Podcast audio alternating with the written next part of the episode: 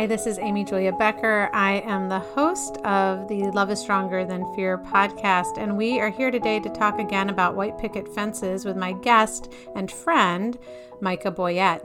I'm going to let her tell you about who she is as a mom and as a writer and as an advocate for people with Down syndrome. But one thing she doesn't mention, and I didn't mention on this interview, is that Micha also is a poet. She, in fact, has a Master's of Fine Arts in poetry. She studied with Mary Karr. And I think that if you listen carefully to what she has to say, that poetic sensibility that can really pull beauty and truth together on a deep level is just woven through this conversation. It's something I so appreciate about who Micha is. So I hope you will sit back or continue doing the dishes or whatever it is you do when you listen to podcasts, but just enjoy the richness and the depth of this beautiful human being who is here with me today to talk about race and class and privilege and disability and what it means to be human beings who are living into the really real.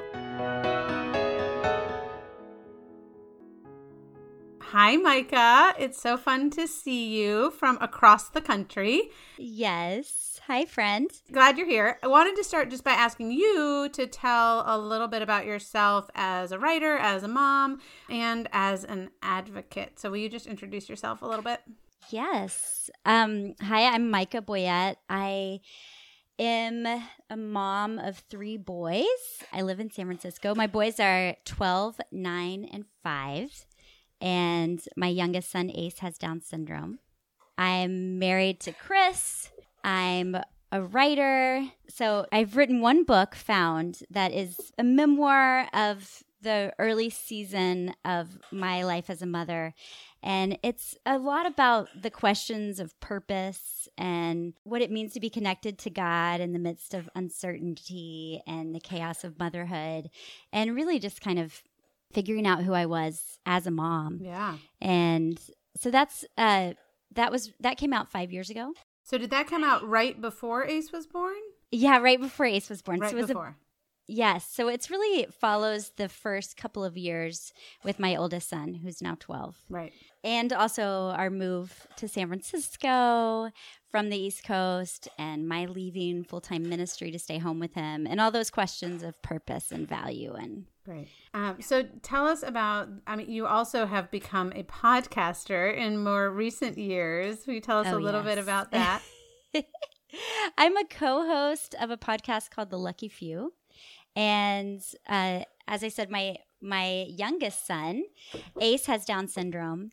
And listeners, believe it or not, Amy, Julia, and I were friends before that. it's true. Um, Many years it's not just that. Down syndrome that makes us love each other. but yes, my son Ace has Down syndrome, and about three years ago, I was able to start with two other women, moms of kids with Down syndrome, a podcast that advocates for people with Down syndrome and also supports people who love someone with Down syndrome. Awesome. So we we cover all the topics from you know cool things that are happening in the Down syndrome and disability communities to you know schooling needs and health needs and we do a lot of interviews with people and Yeah, I've loved many of them. I tune in, especially when I see words like puberty, because my daughter Penny is 14. Um, but I've also just loved you guys have really covered such a wide spectrum of topics. It's really awesome. So thank you for that. And I know you are somewhat filled in on what I'm doing here, but have just been starting this new season of my podcast and for the first time actually interviewing people. It's all going to be in relation to white picket fences, which I know you've read. And last week I interviewed a friend of mine whose name is David Bailey. And David is a Christian man. He's a black man who uh, lives and grew up in Richmond, Virginia. His job is working to help churches become reconciling communities. So we had a conversation about race, and we talked about that in the context of American history, current events, um, and the local events in Richmond that include the toppling of Confederate monuments. And today we're having a different conversation. So I expect that race and some of the current events around the protests that have been going on across the nation. I heard today actually that in 2,000 towns and cities across the nation, there have been protests in the past um, few weeks, which is pretty unprecedented. Um, but I wanted to move on not past the conversation of race, but to involve sure. also a conversation about disability and identity, um, because that obviously is something that you and I have both thought a lot about. And just in White Picket Fences, the first chapter is called Life is a Gift and really talks about my experience as a mom of a child with Down syndrome. So I'm talking with you as another white person who yeah. is a mom and who has a child with Down syndrome. And I want to acknowledge just right up front that neither of us will ever personally know what it is like to be Black or to be a person right. of color in this country. And one of the things I want to talk about, and I feel like I want to be really careful about, is not to create a false equivalence between yeah. disability and race. I think I've kind of tripped up in that way in the past, mm-hmm. and I, they're not the same. At the same time, for me, having a child with Down syndrome has been transformative. And in part of that is because having a child who is more on the margins of our society than I have ever been personally, yeah. because of her disability, has helped me get at least a window into the experience of being considered on the margins in our society. Yeah. So, with all of that yeah. in mind, I just wanted to invite you to join me today to talk about identity and faith and disability and privilege and wherever this conversation leads. That's what I want to have frame it. So, I'd really love to start just in talking a little bit about Ace. Like, who is he? And you can, within that, I'd love to hear about his diagnosis and birth story, but I just also want to get a little picture, um, which actually I'm going to say people also can find if they want to follow you on social media, Instagram in particular. They can get lots of pictures of Ace. oh yeah, oh yeah, they can. um, but yeah, will you just tell us about him and also about your just kind of journey as a mom um, for Ace? Yes. Well, Ace is uh, a little blonde boy, like the the cutest little. He was born with like the cutest pumpkin head you could ever imagine, just like perfect little circle. Um, Ace has both Down syndrome and autism. Mm. And the autism piece is fairly new in our lives. He was diagnosed in in the fall in September. And so that has made his journey a little bit different than mm-hmm. a lot of the families I know in the Down syndrome community. But I will I'll kind of take you back to the the diagnosis story for us. Um, as I said, Amy Julia and I we're friends before yeah. um, Ace came around, and I knew Penny, and we had connected as writers, yep. um, writing in similar spaces. And I went to my 20 week ultrasound with Ace, and they found one marker for Down syndrome. And so I went ahead and took the blood test. Um, I had grown up with a a good friend and neighbor who had Down syndrome. And she was a really formative part of my childhood. And I sort of had always pushed back on the idea of prenatal testing because I loved my friend Carrie and I felt I felt like it would be a joy to have a child with Down syndrome.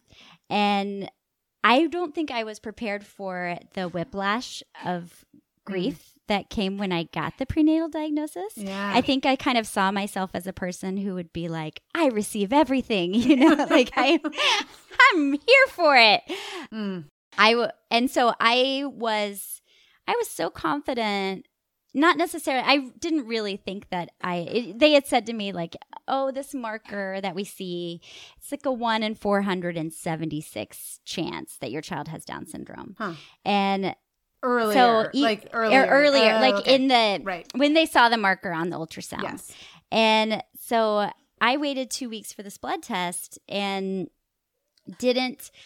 I even though I had a tinge of fear about it, I was not so worried that I I I took the phone call by myself, mm-hmm. pushing my kid in a stroller to gymnastics class. Like we I it, we were just I, I just took the phone call. And so I have that memory of hearing the news that my son would have Down syndrome as I'm walking through this park with my three year old, and just the like the sky tunneling in, mm. the the feeling of just I, it just was unreal and getting to gymnastics and folding up the stroller and taking my three year old's shoes off and getting him in the line and sitting down on the bleachers to watch and just, you know, becoming the woman who's weeping in the corner oh. on the bleachers and and I called my husband and then I called you.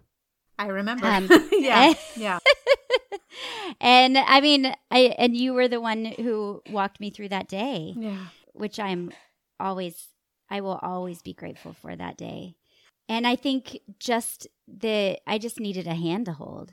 Yeah. So look at us. There's listeners, you can't see the tears in our eyes here.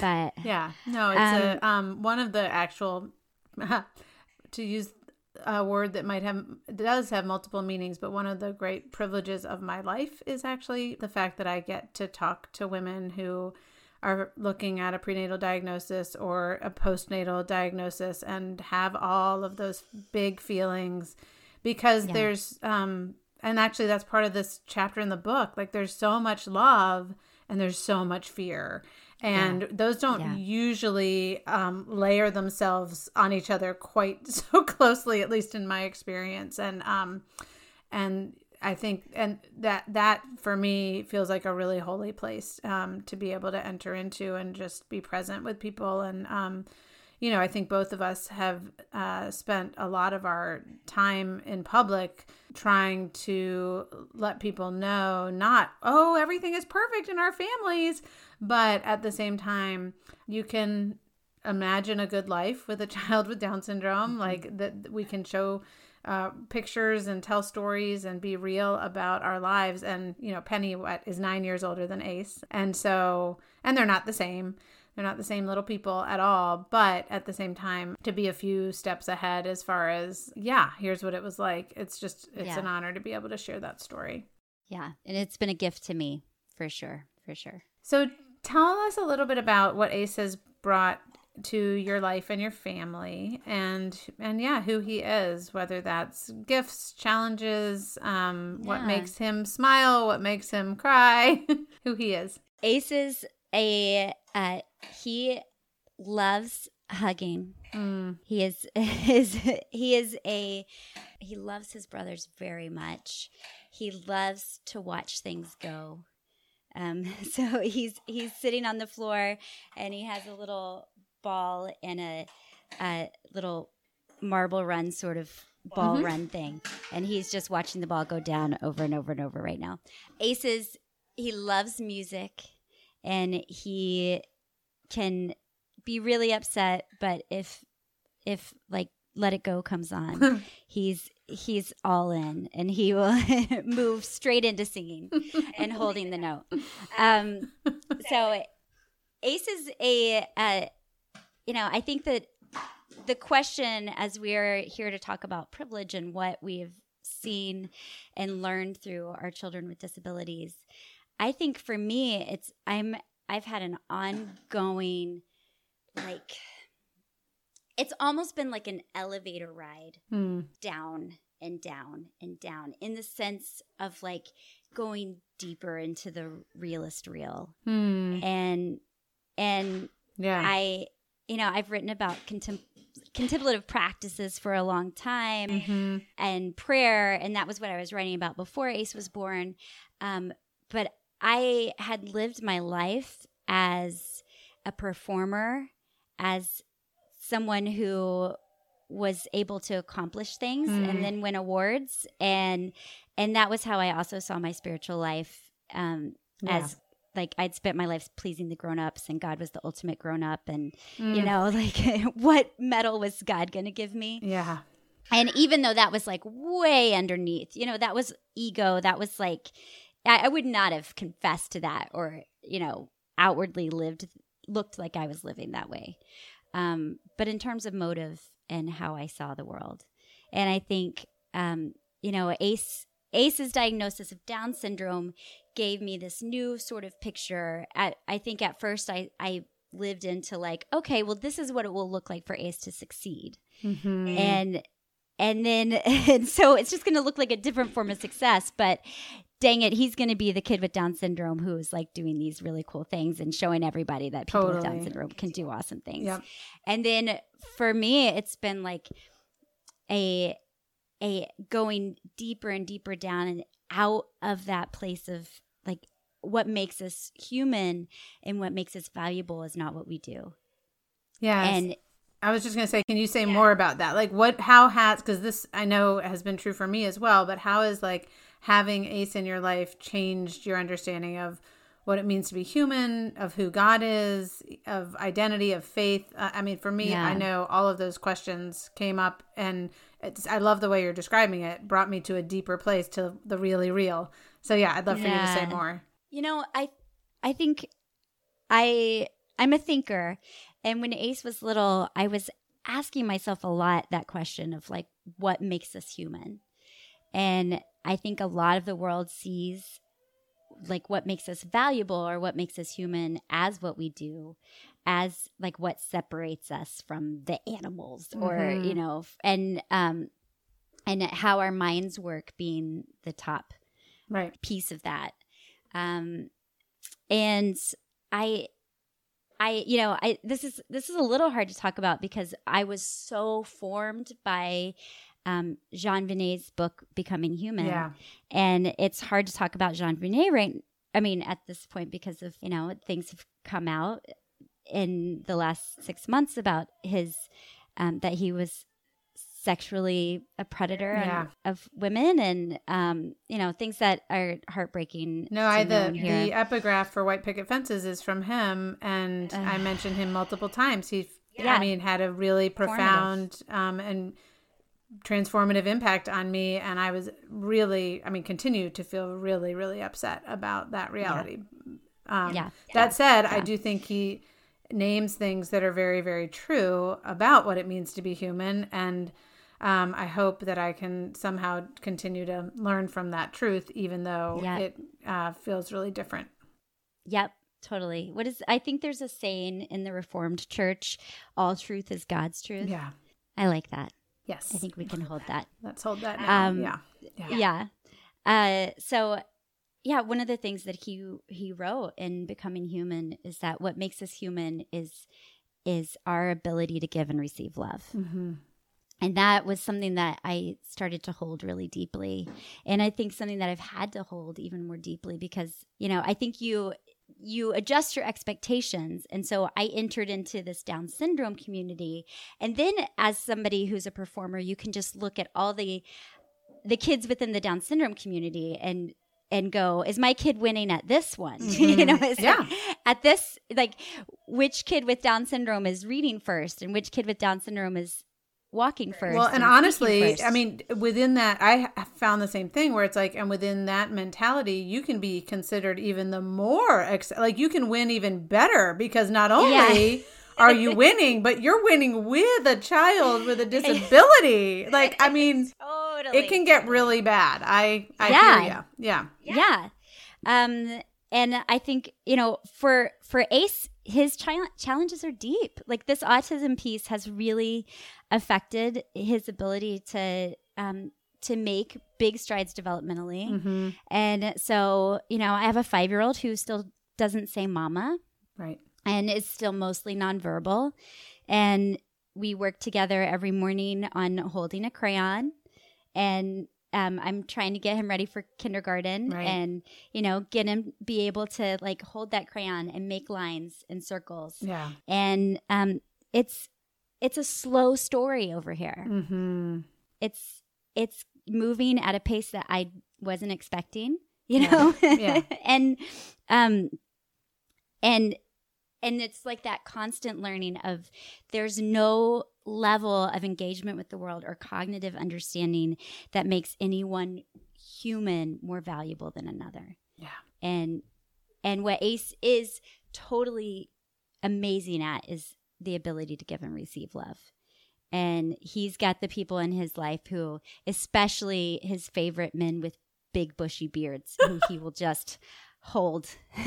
He just loves hugging This whole quarantine thing has really been rough on him getting to hug all the people in his life he really loves. Um, but I think that that has like that image of of his life helping my elevator go down and down deeper into and that phrase the really real I have to give credit to it's Richard Rohr's phrase Mm. phrase but I I just can't I it feels like the truest thing to me Right.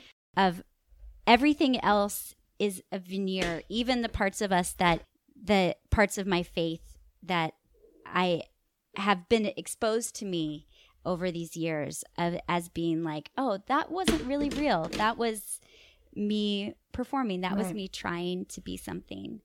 And like as the ego is stripped away.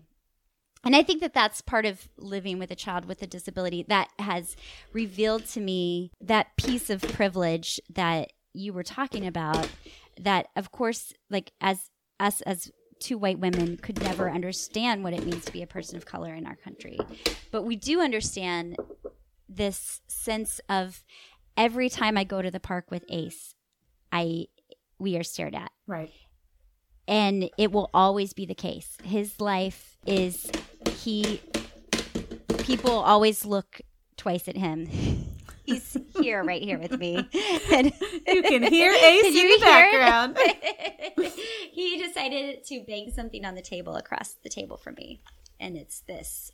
Yeah, this sense of uh, until until we move past that outside layer of everybody's stares Yeah. um into the truer and truer thing I, like i have to be Mm. secure in the true real thing or else i'm kind of tossed around that yeah. Yeah. That makes a, layer a lot of sense to me because in the kind of shiny performing space, which eventually was probably not going to work for you, but if you, you know, I kept that there for a Yeah. long time, yeah you can stay on the surface and it kind of works.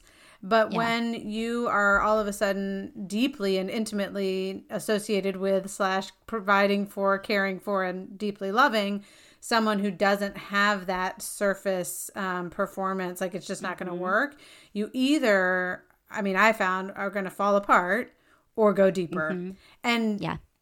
and ultimately, at least for me, and I know this is true for you too, that going deeper is actually a great relief because you Yes. realize that staying on that surface and trying to keep up the performance all the time, even if it kind of worked, was exhausting and false.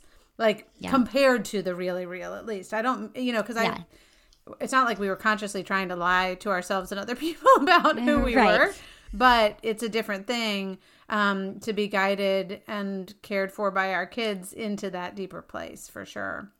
yeah Um, absolutely so I'm curious. I, so the title of this chapter that we're talking about is "Life is a Gift," and I've been thinking about that title and the whole idea of like life as a gift and thinking okay this can really sound like a cliche and it can be used as a cliche. And yet i i had this experience when penny was born which i talk about in this chapter of a nurse coming into the room and she said to me that she had also had a child who was special. And i asked her uh, how old her child was now. And she said he died a long time ago. And I said, oh, I'm so sorry. And then she looked at me, and I could tell from the way she was looking at me that, like, I wasn't understanding what she was saying. And she said, He was a gift. And she walked out of the room. That was it. And I thought about that a lot afterwards because I thought if I can understand that simple phrase that you just said, something is going to shift dramatically in me. Like if I can truly receive this child who I have been given as a gift, that's going to change me. So I, I think it can be a cliche. I also think it can be an invitation into that like really real place that you're talking about. And I'm just going to note that Ace is now on Micha's lap, and so I get to see him, even if everyone he else was does standing not. on the dining room table Well, there is that. Hi, Ace.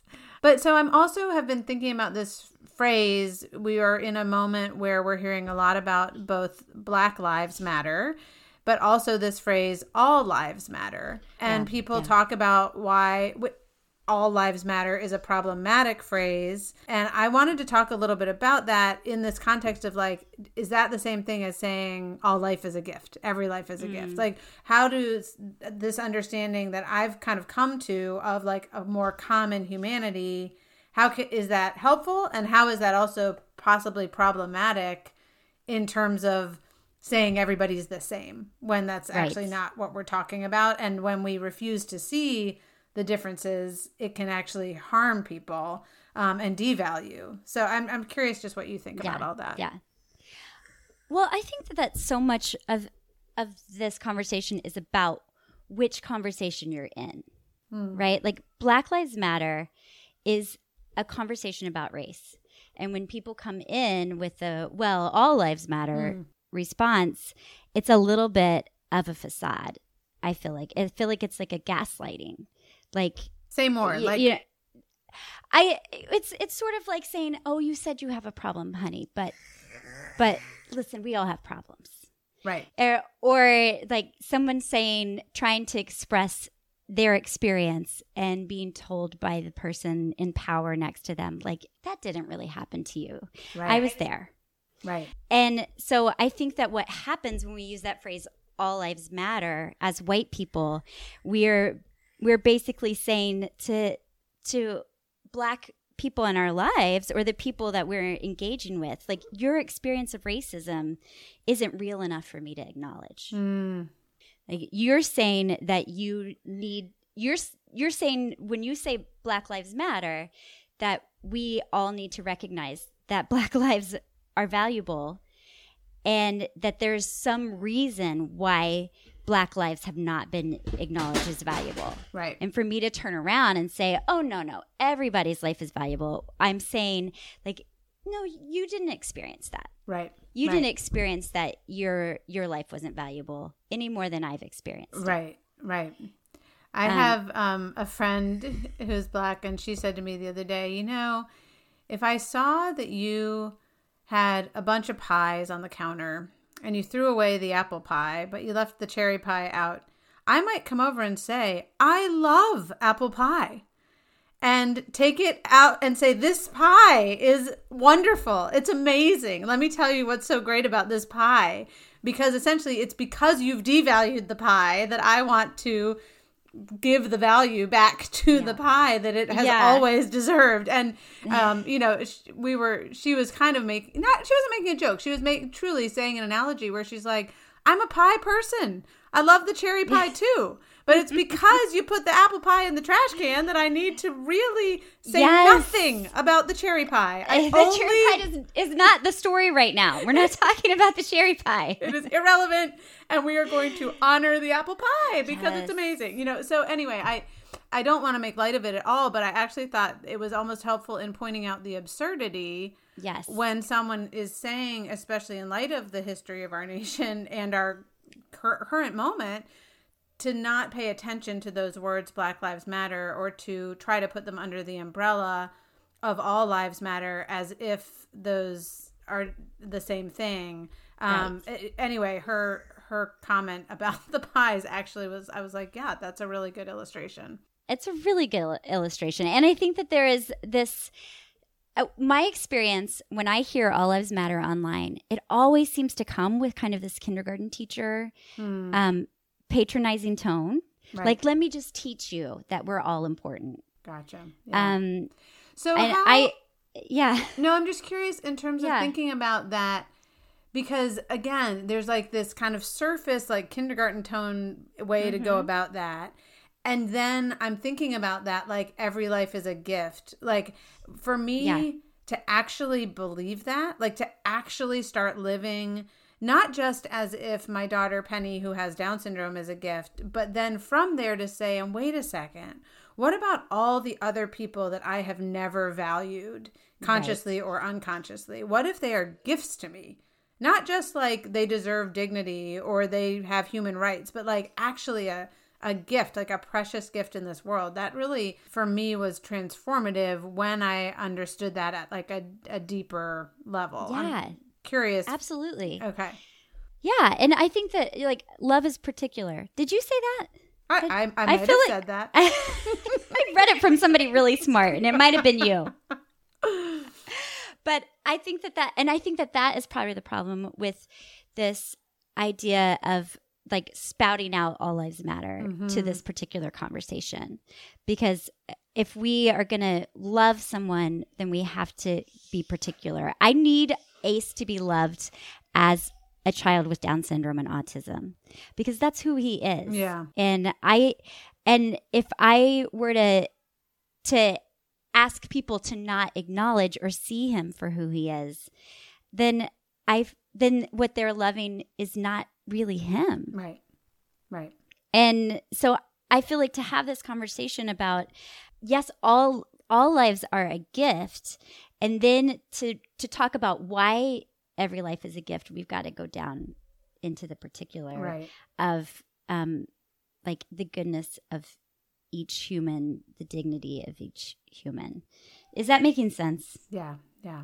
Absolutely. But I don't think I think that absolutely we should say every life is a gift. Right. I and I don't think that there's anything like meaningless about that statement. Right.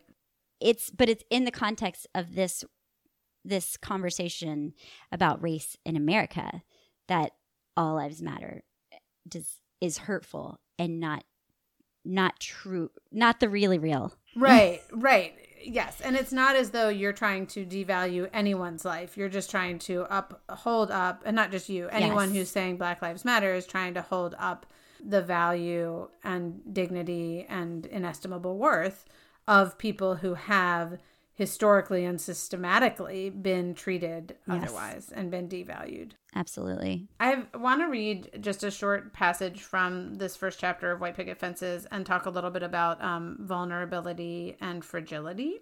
I'll Okay. say a little bit more in a sec. But so, yeah, so this is me just kind of thinking in my head that even the individuals who appear broken by social standards are no more or less broken than I am, no more or less capable of contributing to our world, even if people like me have never learned to value their gifts.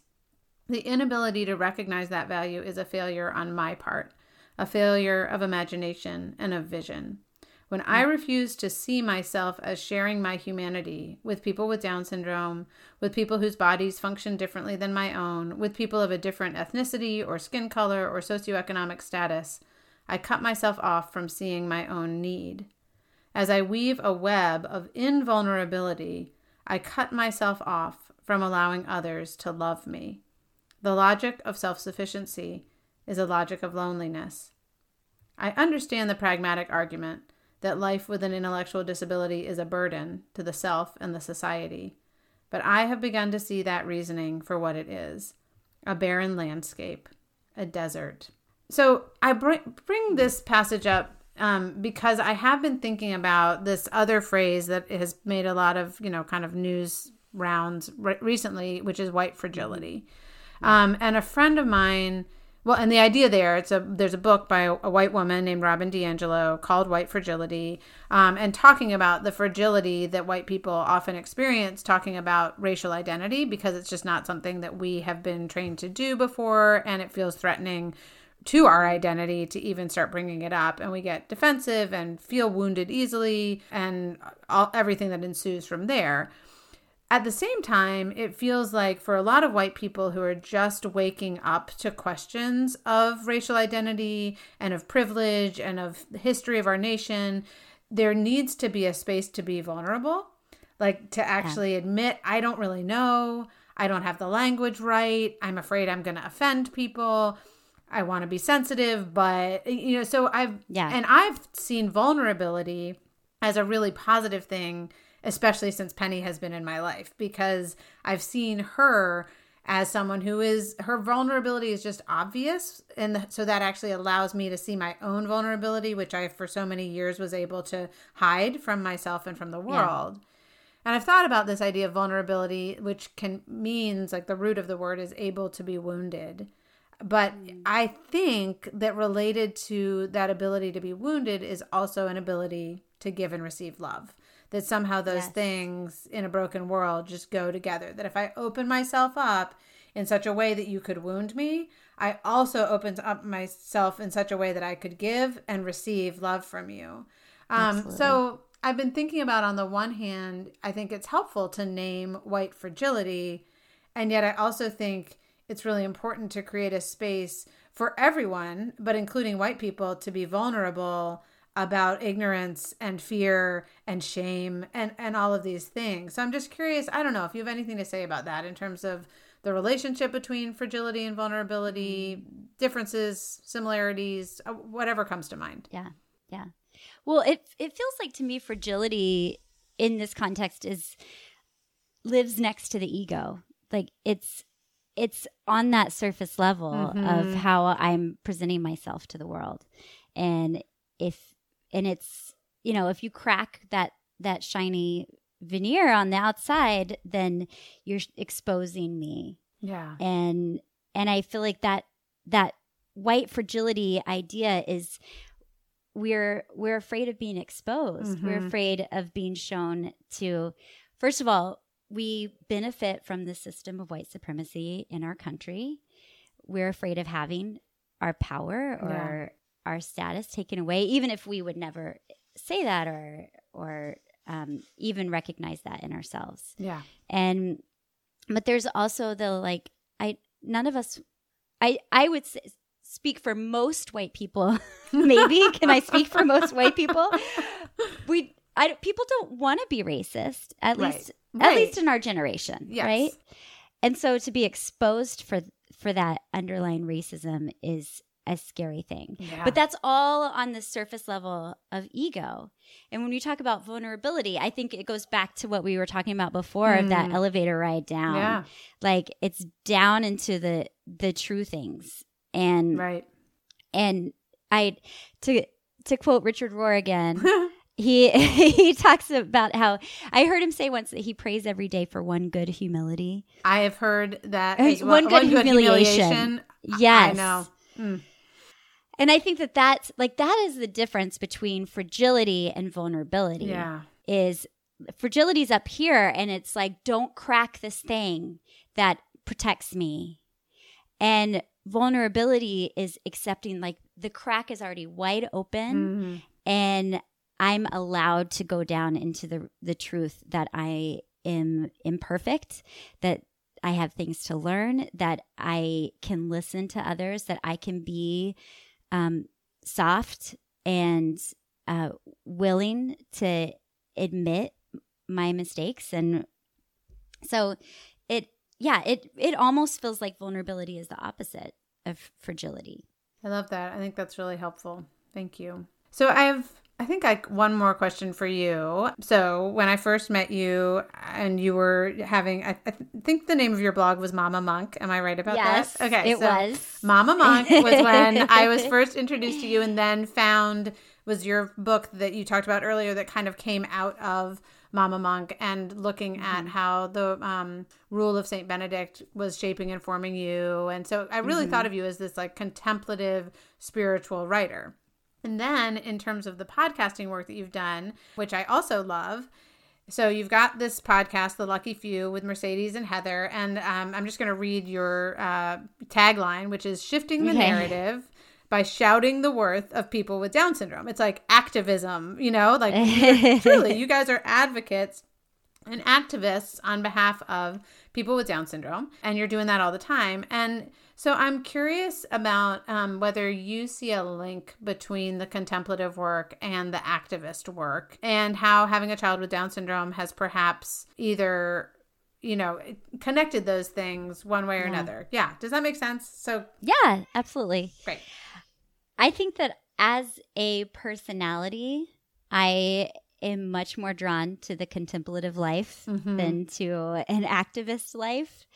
Um, and it helps that my co-hosts Heather and Mercedes, um, they're the activist life for them is is powerful and it pulls me in and and and brings me along.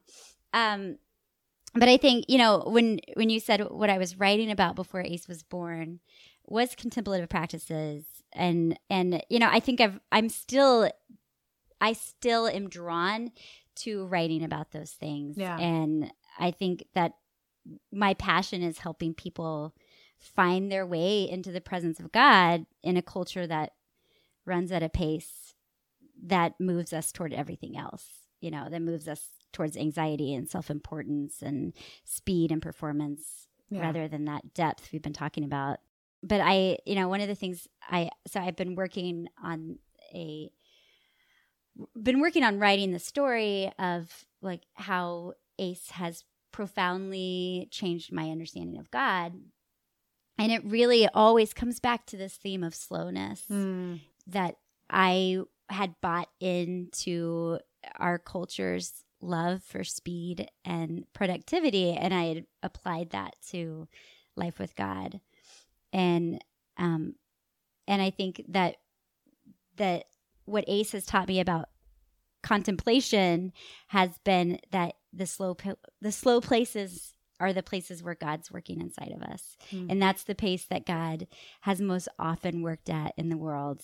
And there's evidence to that all around us. And and so I think that activism activism that doesn't come out of the really real is shiny veneer. Yeah. And so uh I it's harder for me to see myself as an an activist and I never would have I think before I got like the passionate mama need to stand up for ace in the world but but I want that to come out of a place of contemplat like the contemplative Yeah, life. no, I thought a lot about that. Actually, even as I was writing the book, um, probably actually as I was writing the book, more so than just in terms of Penny, but that I, if I really want to be a white person who is engaging because it is a choice for me more than a mm-hmm. forced experience, if I really want to be engaging with the suffering of marginalized communities and the joys,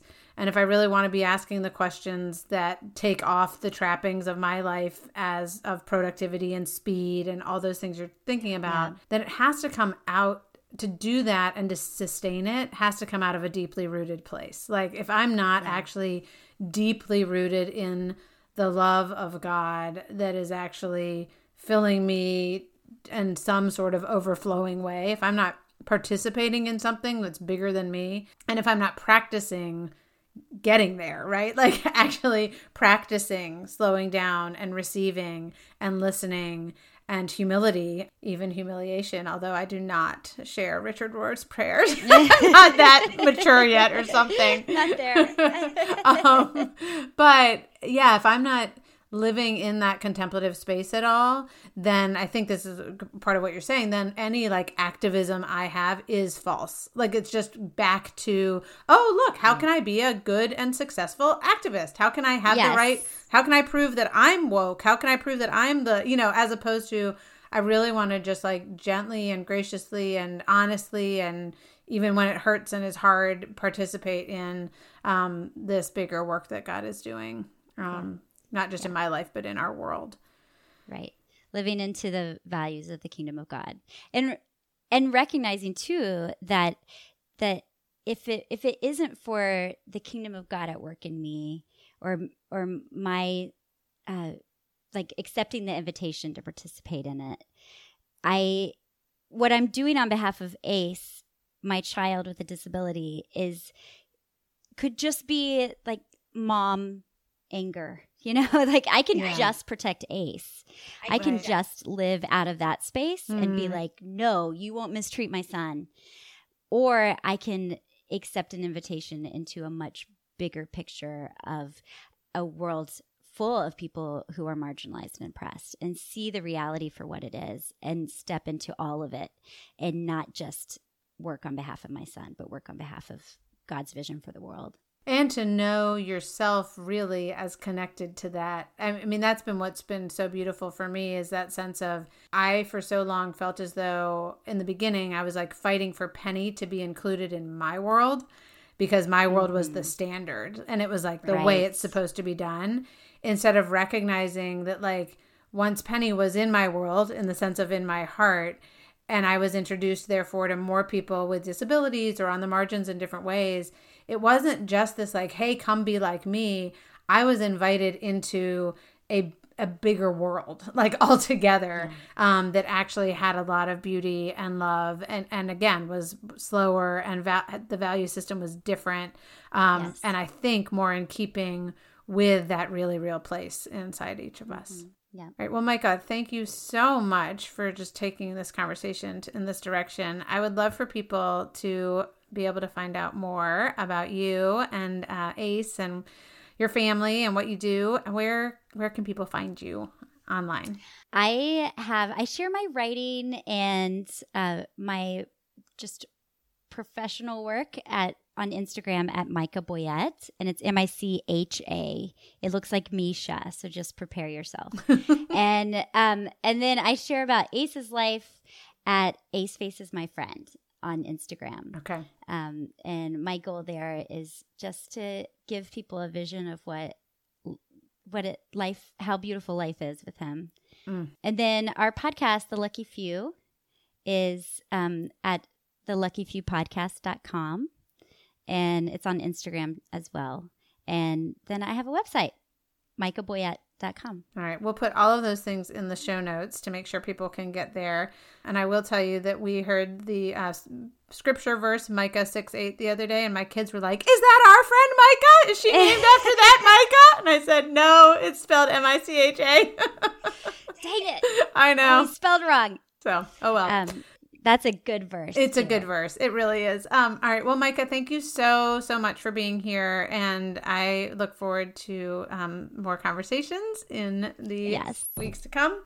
And we yes. will make sure that everybody um, gets a sense of where they can find out more from you. Thanks so much. Thanks for having me, AJ. So fun to be here. Thanks again for joining me. I do hope that if you haven't had a chance to check out Micha's work, you'll look her up. We'll leave in the show notes links to her website, to the Lucky Few podcast. I'll tell you, my favorite episode ever of the Lucky Few podcast is when Micha talks with her friend Melon about their mutual friend Carrie, who they grew up with and who Micha mentioned in this episode has Down syndrome. I'll leave a link to that conversation as well. It's really beautiful. And what else? So, if you appreciated this podcast, we are just getting started here on season three, and we really would love to share this far and wide. So please do tell people about what you heard. Send it in an email, send it as a text. Encourage people to subscribe, to rate, review, talk about these ideas, these themes, because we want together to help build a world in which love is stronger than fear. Thanks so much for listening. Next week, we're in for another treat when I'm going to get to talk to my friend Pat Raybon about the chapter in White Picket Fences called Mirrors and Doors. We're going to talk about children's literature and how to talk with our kids about race. And you're going to get to hear about how Pat challenged me to do that differently. So please tune in subscribe, share the podcast with friends far and wide so that we can all continue to have these conversations about the really real, about the things that make us human, about what it means to go into that deep place with God and with one another and to find and experience healing and wholeness in that place. Again, please share this with other people. Come back next week. I look forward to the conversation. Thanks so much for listening.